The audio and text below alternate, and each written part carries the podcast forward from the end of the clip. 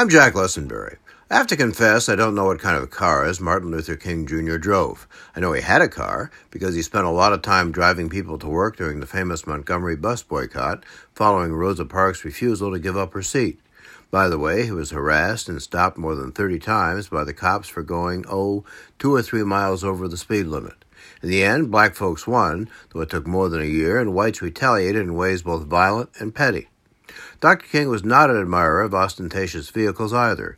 If he were here at the auto show with us, I don't think he'd be lingering over the Porsches and Bentleys. He was taken to his grave not in a Lincoln or a Cadillac, but on a farm wagon drawn by two mules.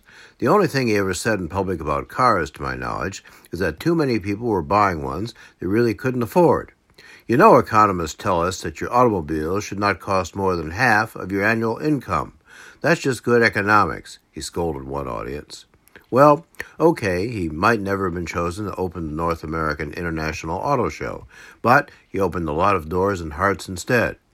Martin Luther King Jr. was all that, one of the greatest figures of our age, and yet he was a human being too. He suffered fear, he tried to kill himself once, he clearly plagiarized parts of his doctoral dissertation, he may have liked women too much. But to me, his very human failings make his greatness both more human and more incredible. He knew he wasn't perfect. He told his congregation that he indeed made mistakes tactically and morally, and said he asked God to forgive him. He wanted to live, but knew he might be murdered, and hinted that he expected to die a martyr's death. The day before he died, in his famous I've Been to the Mountaintop speech, he showed that he knew how precarious his life was. Speaking of the constant threats, he said he wondered, what would happen to me from some of our sick white brothers? He said, adding with a sort of verbal shrug, We've got some difficult days ahead. I may not get there with you, but I want you to know that we, as a people, will get to the promised land. But he also knew there would be no walk in the park, and that a thousand steps forward often meant 999 back. Ten years ago, I used to fantasize about how Dr. King would react if he could have come back to life to find a fellow black man in the White House. I don't like to think about how he would feel now about what came after President Obama, beginning with Charlottesville. Somehow, however, somehow, however, I don't think he'd be surprised.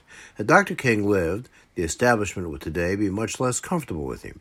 He intended to demand a guaranteed annual income for everyone and was more and more concerned about economic inequality.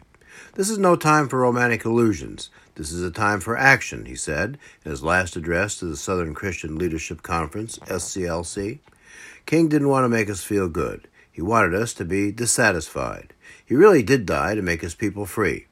If you really want to honor his memory, don't take the day off Monday. Get outraged and do something positive about it. It's pretty clear that that would make him smile.